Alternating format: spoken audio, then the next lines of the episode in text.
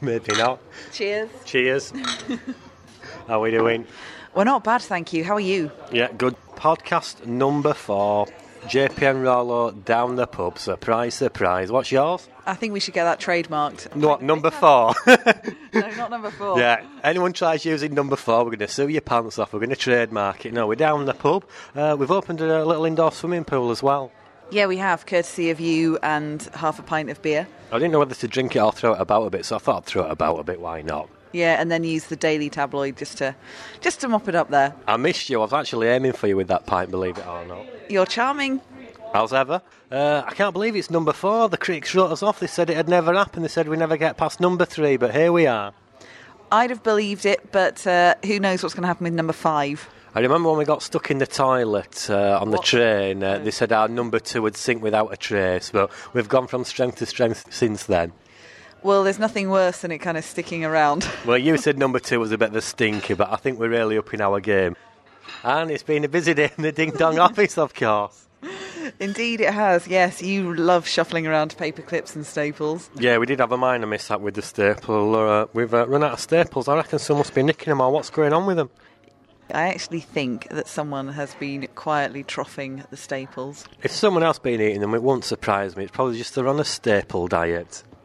Oh, but of course, boom, boom. Moving swiftly on now, unfortunately, we've not got all the tabloids at our disposal because uh, one of them's uh, been involved in a major mopping up exercise. But uh, you've got an interesting story from one of the dailies, Piling Rollo. Okay, former heavyweight boxing champion Nikolai Valuev's going to be hanging up his boxing gloves to sell bargain basement sausages, and he's hoping that they prove good value for money. He's also uh, hoping to set up a fruit and veg stall, I heard, uh, to cash in on his trademark cauliflower ears. And if you want any more information, then you can, of course, give him a ring As in a boxing ring, because he's bound to be about. as in a boxing bout. Tell you what, these script writers are good, you know. We should uh, hire them in more often, you Hang on know. a moment, I think I just heard our taxi. yeah, taxi for Rollo on pinners there. Uh, anyway, uh, we've got a busy time ahead. Uh, what have we got coming up? Oh, got big sponsorship news while we're uh, on the subject of sport, of course. Breaking news, drum roll please. I can't do drum roll and tell you the breaking news. So I'm just going to jump in and say that we are going to be sponsoring the World Karaoke Table Tennis Games. So, if you fancy following the sing song, a ping pong, a ding dong games, then follow us on Twitter. Ding dong twits.